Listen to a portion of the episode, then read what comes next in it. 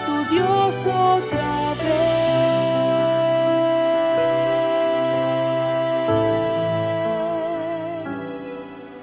Si has buscado en muchas partes la felicidad ausente, te has manchado de pecados y no sabes ya qué hacer. Si has pensado que tu vida ya no tiene más valor, hoy escucha este mensaje de verdad y de amor.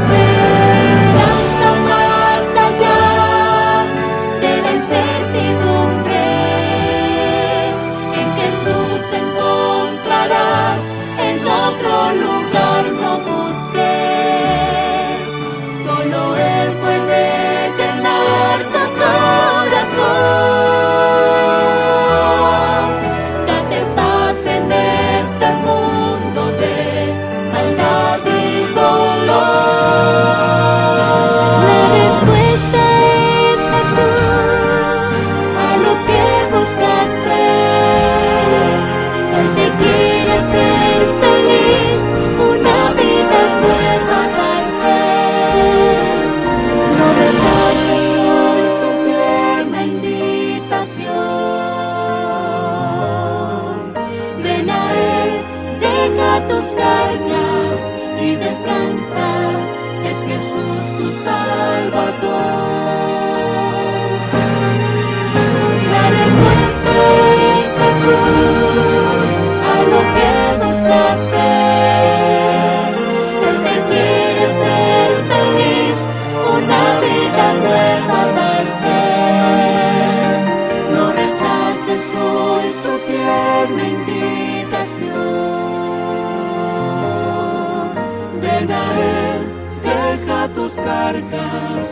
descansa, es Jesús tu Salvador.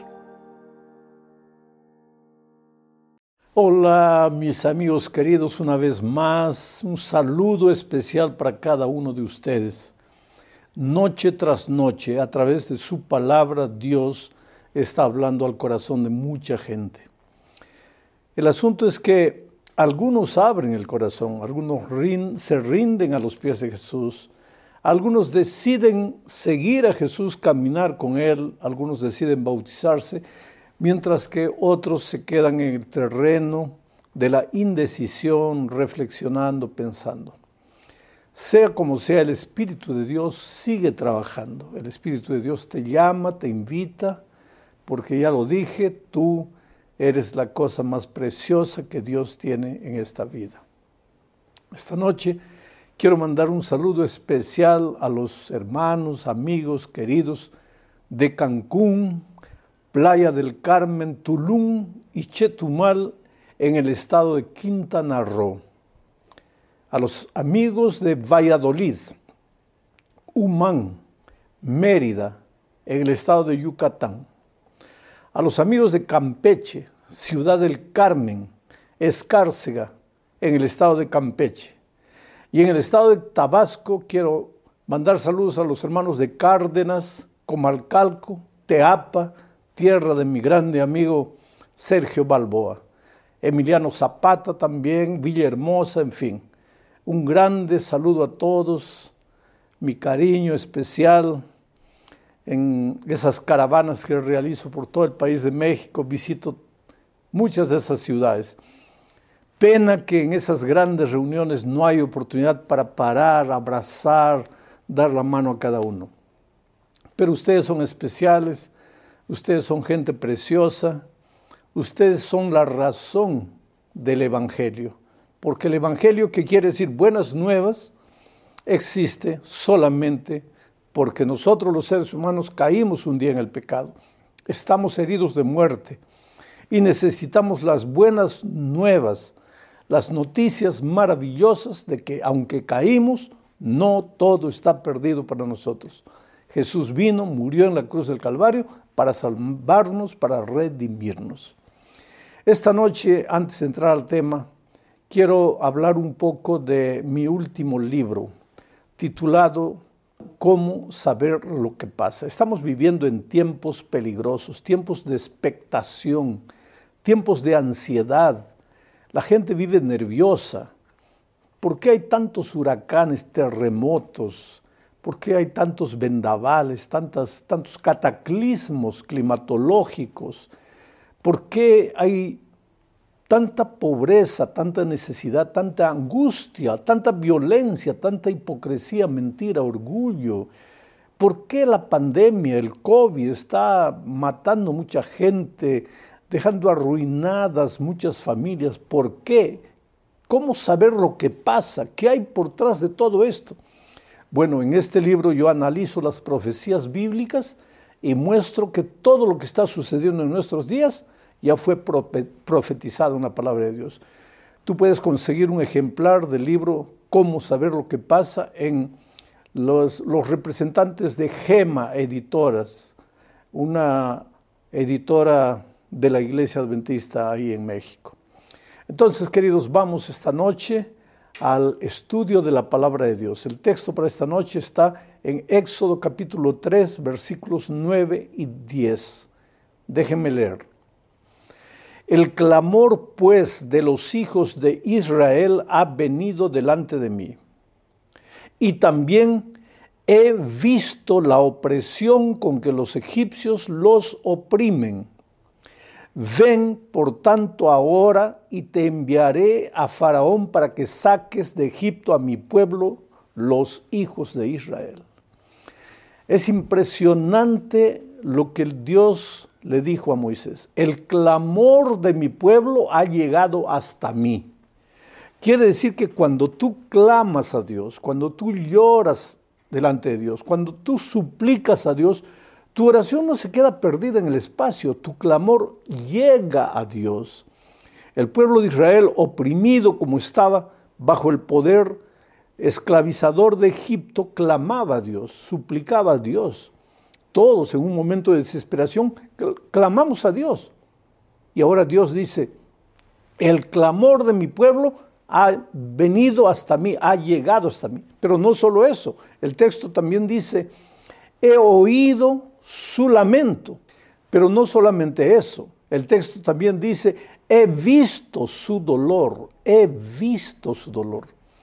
Quiere decir, querido, que no hay una gota de lágrima que salga de tus ojos que Dios no vea. No hay un suspiro que salga de tu corazón que no llegue al trono de Dios. Dios conoce tu dolor, conoce tu angustia. Y entonces, ¿qué le dijo a Moisés? Ven ahora. No le dijo ven mañana, no le dijo ven la próxima semana, ven el próximo año. Ven ahora. ¿Por qué ahora? Porque no hay tiempo que perder. Porque he oído el, el clamor de mi pueblo. Mi pueblo está sufriendo y yo amo a mis hijos. Yo no quiero que sufran. Por tanto, ven ahora, en este momento. Quiere decir, queridos, que Dios está siempre dispuesto a responder nuestras oraciones. A veces nosotros en la vida sentimos como que Dios no nos oye, como que Dios se olvidó de nosotros. Oramos, oramos, oramos. Y parece que nada sucede, nada cambia, la situación siempre sigue siendo la misma. Y muchos se cansan de orar, se desaniman y pierden la fe en Dios. Pero cuando Dios aparentemente demora, hay que tener mucho cuidado en pensar que Dios se olvidó de nosotros. ¿Te acuerdas de Lázaro? Lázaro estaba enfermo. Y las hermanas de Lázaro enviaron emisarios, mensajeros a Jesús. ¿Podríamos decir que nuestras oraciones son nuestras mensajeras a Dios? ¿Que nuestras oraciones, nuestros clamores son nuestros emisarios a Dios para decirle lo que estamos sufriendo? Bueno, las hermanas de Lázaro mandaron emisarios a Jesús y le dijeron, Lázaro, aquel a quien tú amas está enfermo. Ah, quiere decir que las personas a quien Dios ama también se enferman. Las personas a quien Dios ama también pasan por dificultades, también pierden el empleo, también pasan por momentos dolorosos. Las, los emisarios le dijeron a Jesús, Lázaro, aquel a quien tú amas está enfermo. Ahora, si Jesús amaba a Lázaro, porque Lázaro era un gran amigo de Jesús, cuando Jesús iba para Jerusalén, generalmente se hospedaba en la ciudad de Betania, la ciudad de Lázaro, Marta y María, tres hermanos. Y Betania estaba a cinco kilómetros de la ciudad de Jerusalén. O sea, Jesús solo necesitaba menos de una hora de camino, llegaba ahí y se hospedaba en Betania. Lázaro era su amigo. Y ahora que Lázaro estaba enfermo, era lógico que Jesús debiera venir corriendo para ayudarlo, pero no vino. Y Lázaro no solo se enfermó, sino que murió. Y cuando murió, Jesús apareció. Tanto así que una de las hermanas de Lázaro le dijo a Jesús, pero Señor, ¿ahora ya para qué? Ya murió, ya acabó todo. Porque para nosotros la muerte parece que es el fin de todo. Pero, queridos, Jesús no demoró porque no amase a Lázaro. Jesús no demoró porque no le importaba a Lázaro. Jesús no demoró porque no le interesaba el clamor de Lázaro. Jesús demoró porque lo que las hermanas de Lázaro estaban pidiendo era apenas una curación. Pero Jesús tenía preparada para Lázaro una resurrección. O sea, lo que las hermanas de Lázaro pedían era poco. Jesús aparentemente demoró porque estaba preparando una cosa mucho más grande de la que ellas esperaban. Esta es una lección clave para nosotros. Dios está siempre dispuesto a atender nuestras oraciones, nuestros clamores. No hay una lágrima que derramemos que pase desadvertida para Dios. Entonces, si, Jesús, si Dios le dijo a Moisés, Moisés, ven ahora, ¿por qué cuando tú clamas no viene la respuesta ahora? Ah, porque tal vez Dios está preparando una bendición mucho más grande de la que tú esperas. Esta noche no voy a presentar muchos conceptos teóricos. Esta noche más bien me voy a detener a contar experiencias de la vida real que muestran que Dios siempre, siempre está dispuesto a escuchar el clamor de sus hijos y a responder la oración de sus hijos. Nosotros, querido, vivimos en un mundo de dificultades y de problemas. Muchos en este momento tienen un clamor que nace del corazón en el aspecto financiero, en la vida financiera. A veces, por más que te esfuerzas para que las cosas te salgan bien, no te salen bien. Entonces yo te voy a contar el milagro que Dios hizo en la vida financiera de un hombre. Yo estaba predicando en el estadio de la Portuguesa Santista, un equipo de fútbol en el Brasil. Y cuando salí de la predicación, mi carro estaba en la playa de estacionamiento, vi que un hombre venía corriendo atrás de mí. Y él me dijo, mire, usted dice que Dios nos ama, que Dios es capaz de hacer maravillas en la vida de todos, pero yo no sé si creer o no creer en lo que usted me dice. Porque yo no soy miembro de su iglesia, yo no soy miembro de ninguna iglesia, yo no creo en Dios, o tal vez crea, pero nunca le he dado tiempo a Dios. He sido un hombre muy rico, he tenido mucho dinero. Me dice, me dijo, aquí en San Pablo yo tuve una cadena de tiendas que venían, vendían neumáticos para carros. Yo tenía mucho dinero, tenía muchos empleados. Y pues cuando uno tiene dinero, ¿para qué Dios? Yo tuve la cantidad de mujeres que quise, fui infiel a mi familia. Por causa del dinero me volví orgulloso, prepotente. Maltraté a una esposa, me divorcié, me casé con otra, la maltraté, me divorcié. Me casé con tres mujeres, tuve hijos con las tres, maltraté a mis hijos. Pues yo me sentía un pequeño Dios porque tenía dinero. Y como tenía mucho dinero, me iba a Estados Unidos a jugar miles y miles de dólares ahí en los casinos de Las Vegas. Tenía dinero, pensaba que ese dinero me iba a durar para siempre. pero hoy día estoy en la miseria, no tengo nada.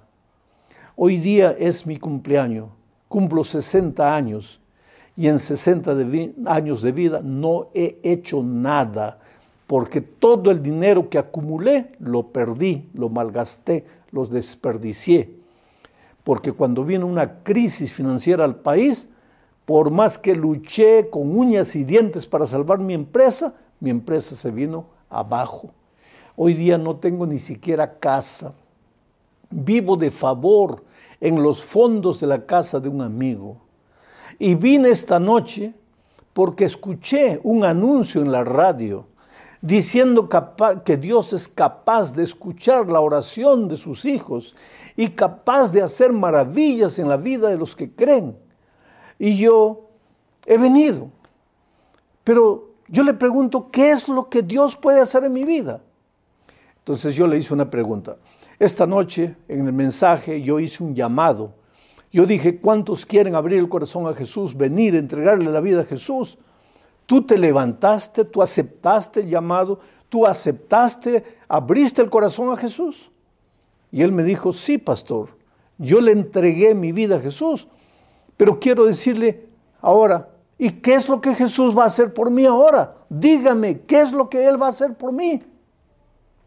Le dije, no sé, hijo, yo no sé lo que Dios va a hacer por ti, pero una cosa sé, que si tú le has entregado el corazón a Dios, Dios en cinco años te puede devolver lo que tú no has hecho en sesenta años.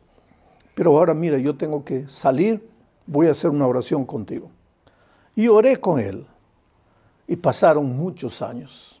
Uno, dos, tres, cuatro, cinco años. Yo estaba un día en la ciudad de Orlando haciendo una campaña evangelística en el centro de convenciones. Cuando terminé de predicar, salí por la parte trasera del auditorio y estaba caminando al hotel, porque estaba el hotel a cien metros del centro de convenciones. Y cuando estoy caminando para allá, siento que un hombre alto, fornido, corre atrás de mí. Y cuando llega cerca, me abraza, pero me abraza así fuerte y el hombre lloraba. Estaba emocionado, lloraba. Y yo lo dejé llorar y me dijo, pastor, ¿usted no se acuerda de mí? Le dije, no, no me acuerdo. Me dice, míreme bien, ¿no se acuerda de mí? Le dije, no, hazme recordar, ¿dónde nos conocimos? Y él me dijo, pastor, en San Pablo, en el estadio de la Portuguesa, ¿se acuerda de mí?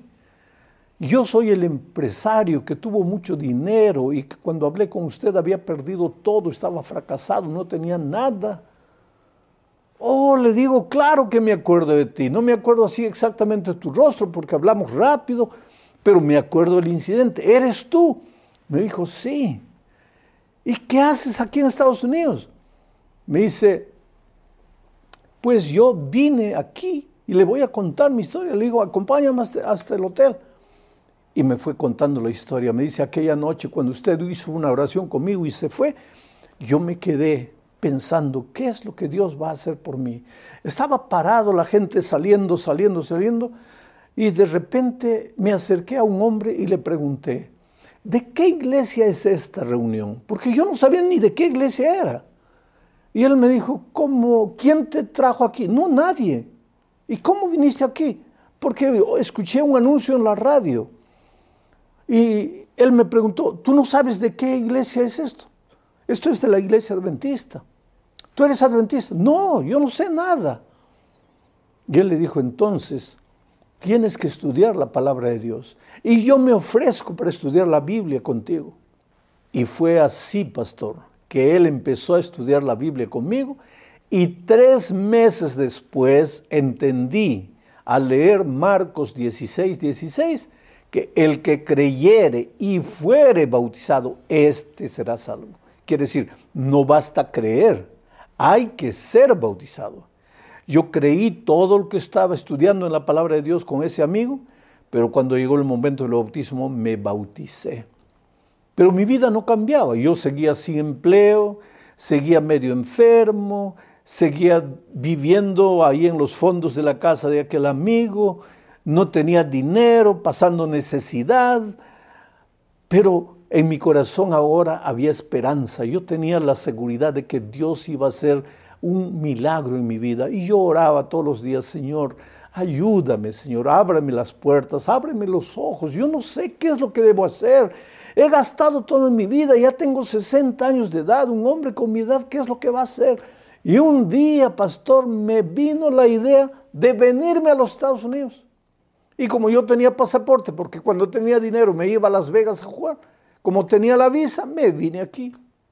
Y aquí, pastor, me vine, llegué a este país con doscientos dólares en el bolsillo. ¿Para qué alcanza doscientos dólares en los Estados Unidos? En menos de una semana acabé el dinero. Pastor, literalmente comí basura para poder sobrevivir. Literalmente comí basura. Pero todos los días levantaba los ojos al cielo, de tarde, de mañana, en la noche. Señor, muéstrame la salida, muéstrame el camino. Ya no estoy solo, tú estás conmigo. Pastor, pasaba necesidad, pero ya no me sentía solo. Y le digo literalmente comí basura porque un día recogiendo la basura de un restaurante para comer, buscando comida ahí, el gerente me vio, me llamó adentro, me dio de comer.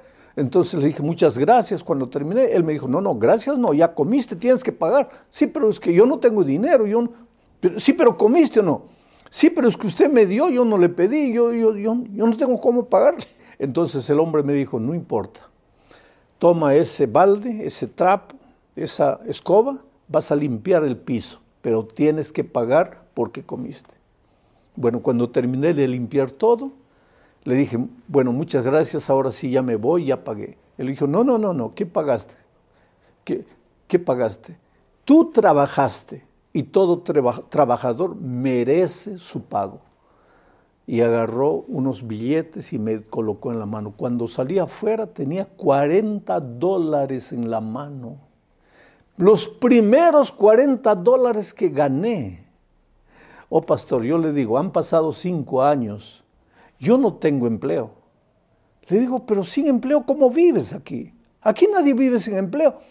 Y él sonrió y me dijo, ¿sabe por qué no tengo empleo? Porque yo soy dueño de mi propia empresa aquí en los Estados Unidos.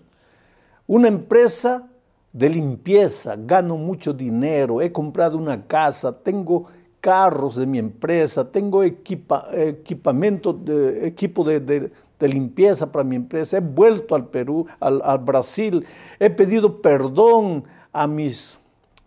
He vuelto al Brasil, he pedido perdón a mis tres esposas hoy día, a mis tres ex esposas hoy día son mis mejores amigas. He pedido perdón a mis hijos. Oh, pastor, no sé si usted se acuerda lo que me dijo en el estadio. Usted me dijo, si le has entregado la vida a Jesús en cinco años, Dios te va a dar lo que tú no has hecho en sesenta años. Y pastor, hoy, hoy justamente es mi cumpleaños. La vez que hablé con usted también era mi cumpleaños y hoy estoy cumpliendo sesenta y cinco años y Dios me ha dado todo lo que yo había perdido. Entonces, Dios, yo confío en mi Dios. Mi Dios fue capaz de hacer maravillas en la vida y cuéntenle a las personas que Dios también puede hacer maravillas en la vida de ellas. Entonces, querido, aquí está el ejemplo de un hombre en cuya vida se manifestó lo que hemos estudiado en el texto de hoy, que dijo, Dios oyó el clamor de su pueblo, Dios oyó el clamor de sus hijos. Dios está siempre listo a escuchar tu clamor. Ahora, todos quisiéramos que Dios hiciese este tipo de maravilla que hizo en la vida de este hombre, pero es que Dios hace ese tipo de maravillas. En este hombre fue de esa manera, en la vida del otro es de otra manera, en la vida del otro es de otra manera. Nunca te atrevas a dudar del poder de Dios. Yo leo en la Biblia que un día eh, Elías estaba muriendo de hambre y Dios le mandó un cuervo trayéndole carne. Dios es capaz de traer esta noche un cuervo trayendo en su pico mil dólares para resolver tus problemas. Dios es Dios. No te atrevas a dudar del poder de Dios y no te atrevas a dudar que Dios escucha tu clamor y que Dios ve tu necesidad. Y esto no es solamente en el mundo financiero, Dios también escucha tu clamor familiar. Te voy a contar otra historia. Estaba predicando en un estadio también en Brasil hace algunos años atrás. Y yo no sabía que Dios esa semana estaba haciendo maravillas. Esta misma semana Dios está haciendo milagros y maravillas en todos los rincones, en todos los estados de este grande país de México. Allá en Brasil, un año después, me enteré de la conversión de un hombre rico, ingeniero de dibujos de la Fiat Automóviles. Los nuevos modelos de carros Fiat nacían en la cabeza de este hombre. Ganaba mucho dinero, tenía un buen empleo, vivía bien en un barrio noble de la ciudad, pero era un hombre infeliz, un pobre alcohólico. Él decía que no era alcohólico, él decía que era un bebedor social. La verdad es que no había que no, día que no, no bebía. Él, él bebía de mañana, en la noche. Nunca bebía de caerse en el suelo, pero bebía. Llegaba ebrio a la casa, agredía físicamente a la esposa, agredía eh, moralmente, emocionalmente a la esposa, a los hijos. Era un hombre duro. El dinero a veces hace prepotente al ser humano, lo hace orgulloso. Este hombre era infeliz. Un sábado de noche golpeó a su esposa y salió a la calle. Estaba caminando por la calle para enfriar la cabeza, sintiendo en su corazón que él no valía para nada. Él decía a sí mismo: soy una basura, no valgo nada. ¿De qué vale todo el dinero que tengo? ¿De qué vale todo lo, lo que conquisté en la vida? Su esposa había sido reina de belleza cuando joven. Él arruinó la vida de esa mujer. Era una mujer infeliz que estaba siendo acabada emocionalmente. Y de repente, cuando el hombre estaba caminando en la calle, vio mucha gente atravesando la calle y preguntó: ¿qué hay? Toda la gente iba en dirección al estadio. Y alguien le dijo: es que hay un predicador que está predicando aquí. Y él siempre tuvo curiosidad. ¿Qué es lo que los predicadores hablan? Y como esa noche no estaba haciendo nada, fue, entró. Y él me contó un año después: pastor, yo estaba escuchando ahí, solo por curiosidad, y de repente usted dijo así: tú eres un hombre a quien Dios ha bendecido. Tienes dinero, tienes un buen, buen empleo, una buena familia, pero lo estás destruyendo todo por causa del vicio que está destruyendo tu vida. Y ahí me paré. Pensé: ¿qué? Porque usted estaba hablando de mí. Y a partir de ahí, usted comenzó a describir mi vida como si usted me conociera. Usted dijo: cuando llega la noche no puedes dormir, te revuelcas en la cama, te preguntas qué es lo que te falta, lo que te falta es Jesús. Y dije: no, no, no lo voy a oír a este hombre. No, es, este es un hombre. No, no, no, no quiero más oír. Y salí. Y cuando ya estaba en la puerta del estadio saliendo por los parlantes, llegó hasta mí la voz: puedes escaparte de Dios, pero no podrás huir para toda la vida. Un día, cuando no tengas a dónde más ir, cuando no tengas más que hacer, tendrás que caer de rodillas y clamar por la misericordia divina. Hoy es el día de buena nueva, hoy es el día de salvación. Y él me dijo: pastor, yo salí como un loco, ahí corrí, corrí, corrí como un loco. Y aquí en, en mi oído su voz me... me Me, me repetía: Dios te ama, tú eres la cosa más linda que Dios tiene, pero tú estás arruinando tu vida porque has escogido tu propio camino de rebeldía. Tú nunca vas a poder escaparte de Dios, entrégate al Señor. Oh pastor, en una esquina de la calle, sin tener vergüenza de nadie, yo me arrodillé y ahí levanté los ojos al cielo y dije: Señor, Señor, yo soy una basura, yo no valgo para nada. He arruinado mi vida, he arruinado la vida de mi familia, pero ese hombre dice que tú me amas, Señor. ¿Cómo puedes amarme si yo no valgo nada? Y él me dijo, en el silencio, yo escuché en el silencio en mi corazón, como una voz diciendo: hijo, no me preguntes cómo puedo amarte. Yo solo te amo. Y esa noche me entregué al Señor Jesús. Llegué a la casa. Agarré todas las botellas de whisky y las comencé a echar, a echar al vaso sanitario. Mi esposa me vio y me dijo: estás borracho. Después mañana me vas a estar echando la, echando la culpa a mí porque desapareció el whisky. Y él la miró y le dijo: no, esposa, yo no estoy loco. Yo soy una nueva criatura. Le he entregado mi vida a Cristo. Que ella me vio y me dijo: Ahora sí estás loco, borracho, tal vez drogado. ¿Cómo que le has entregado la vida a Cristo? ¿Qué Cristo? Para ti no hay Cristo. Y él me dice, pastor, empecé a llorar. Le dije, esposa, perdóname. He arruinado tu vida. Eras una mujer bella, soñadora. Yo te destruí. Yo te acabé. Porque no tenía a Dios. Porque no tenía a Cristo. Pero esta noche en el estadio yo escuché la palabra de Dios. Y yo me entregué a Jesús. Y mañana quiero volver al estadio y quisiera que tú me acompañes. Y al día siguiente, él y la esposa fueron. Y al otro día, volvieron. Y al otro día volvieron. Y volvieron la semana toda. Empezaron a estudiar la Biblia y después se bautizaron. Ese hombre había expulsado a su hijo mayor. No sabía dónde su hijo estaba. Pero ahora publicó una propaganda en uno de los mayores periódicos de San Pablo, diciendo, hijo, ¿dónde estés? Perdóname, vuelve a casa. La hija había sido expulsada porque quedó embarazada. La llamó, la buscó, le pidió perdón. Hoy día son una familia unida, una familia amada, una familia transformada, porque Dios oyó el clamor de ese hombre que estaba con el hogar destruido, con la familia destruida. Ahora yo te pregunto, ¿qué puede haber en tu vida que Dios no pueda hacer? ¿Qué clamor hay en tu corazón que Dios no pueda responder? Pero es que Dios no puede hacer nada por ti si tú no le abres el corazón, si tú no te rindes, si tú no te entregas a Él. Por eso, antes de hacerte la invitación de que le entregues la vida a Jesús, te voy a contar ahora no una historia de Brasil, sino una historia de México. Y es la historia de un hombre llamado Juan Martínez. Ustedes están viendo la fotografía de Juan Martínez ahí en la pantalla. Él es ciego. ¿Sabes por qué? Porque en un asalto le metieron una bala en, en la cabeza y a raíz de ese disparo él perdió la visión y se sintió el hombre más infeliz de la vida, ciego.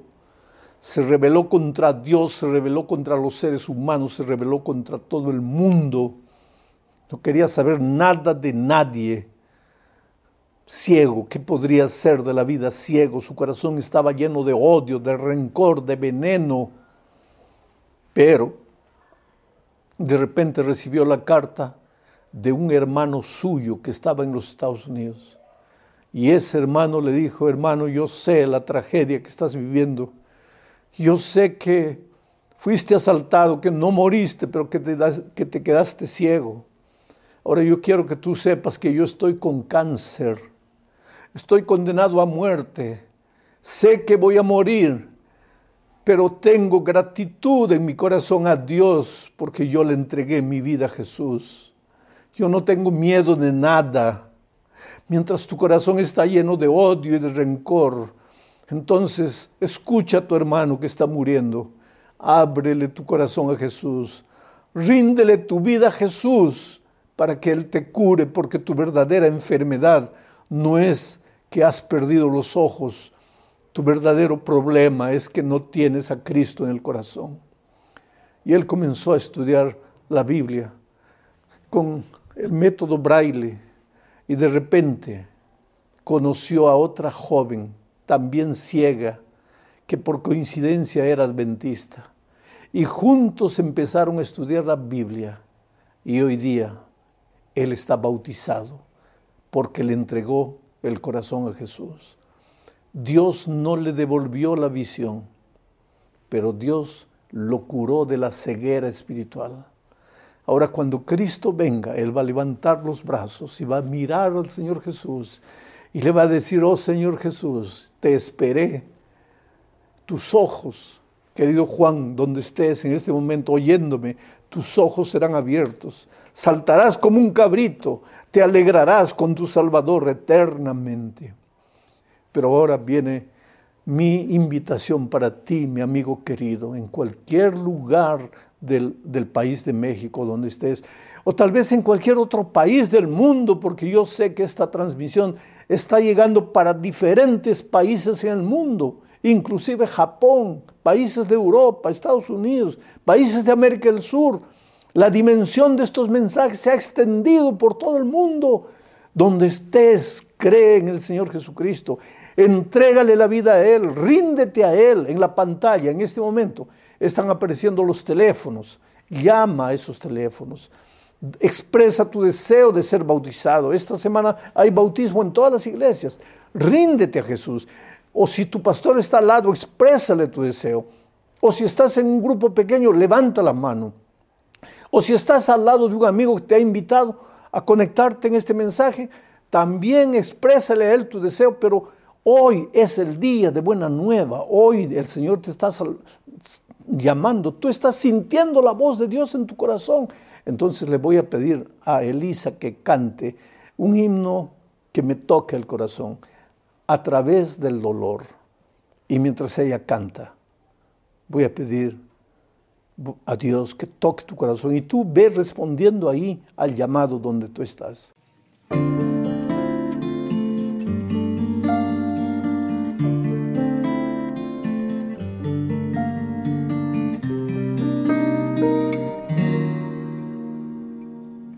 Yo sé del dolor amargo, no sé qué traerá el mañana, se confunde el bien y el mal en mí, pero en toda circunstancia siempre Él me da consuelo sin fin y me siento fuerte en mí.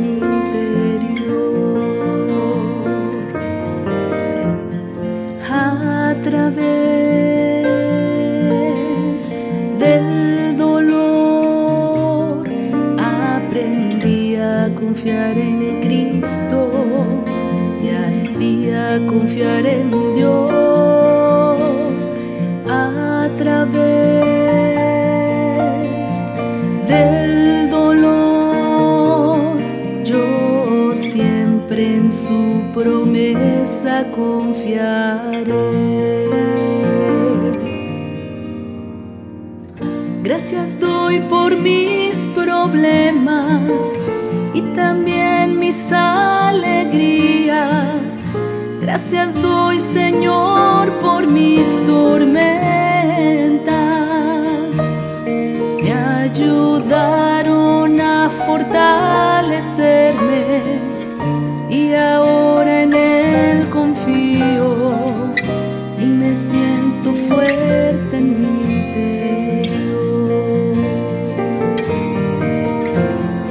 A través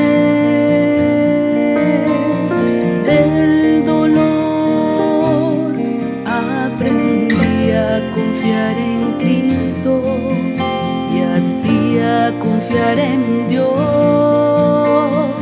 A través del dolor yo siempre en su promesa confiaré.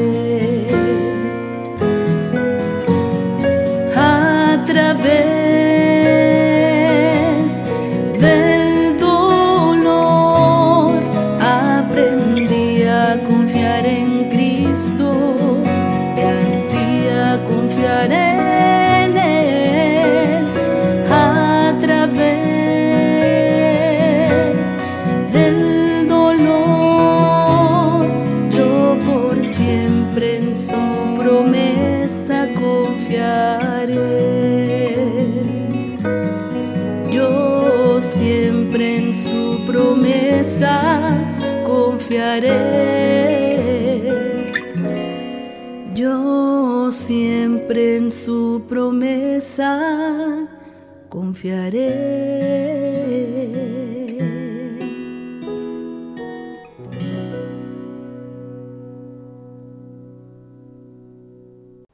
Bueno, qué bueno que muchos han respondido, han expresado su decisión por el teléfono o personalmente o por el WhatsApp, como sea, pero ahora yo quiero hacer una oración muy especial por ti.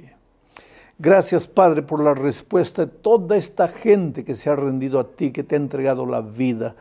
Oh, Señor, tú eres maravilloso. Tú escuchas el clamor de tu pueblo. En todo este país hay millones y millones de personas que están llorando, están sufriendo, están pasando dramas, en otros países también. Y esta noche han entendido que tú escuchas el clamor, que tú ves las lágrimas y que tú estás dispuesto a responder inmediatamente. Entonces, Señor, por favor, yo te he pedido a lo largo de mi vida muchas veces por mí y he visto tu mano poderosa respondiéndome, pero en este momento yo no te suplico nada por mí, yo te suplico por tanta gente que en este momento está depositando su confianza en esta oración, que está clamando a ti, que está suplicándote, a veces con lágrimas. Señor, extiende tu mano, toca esa vida y bendícelos en el nombre de Jesucristo. Amén.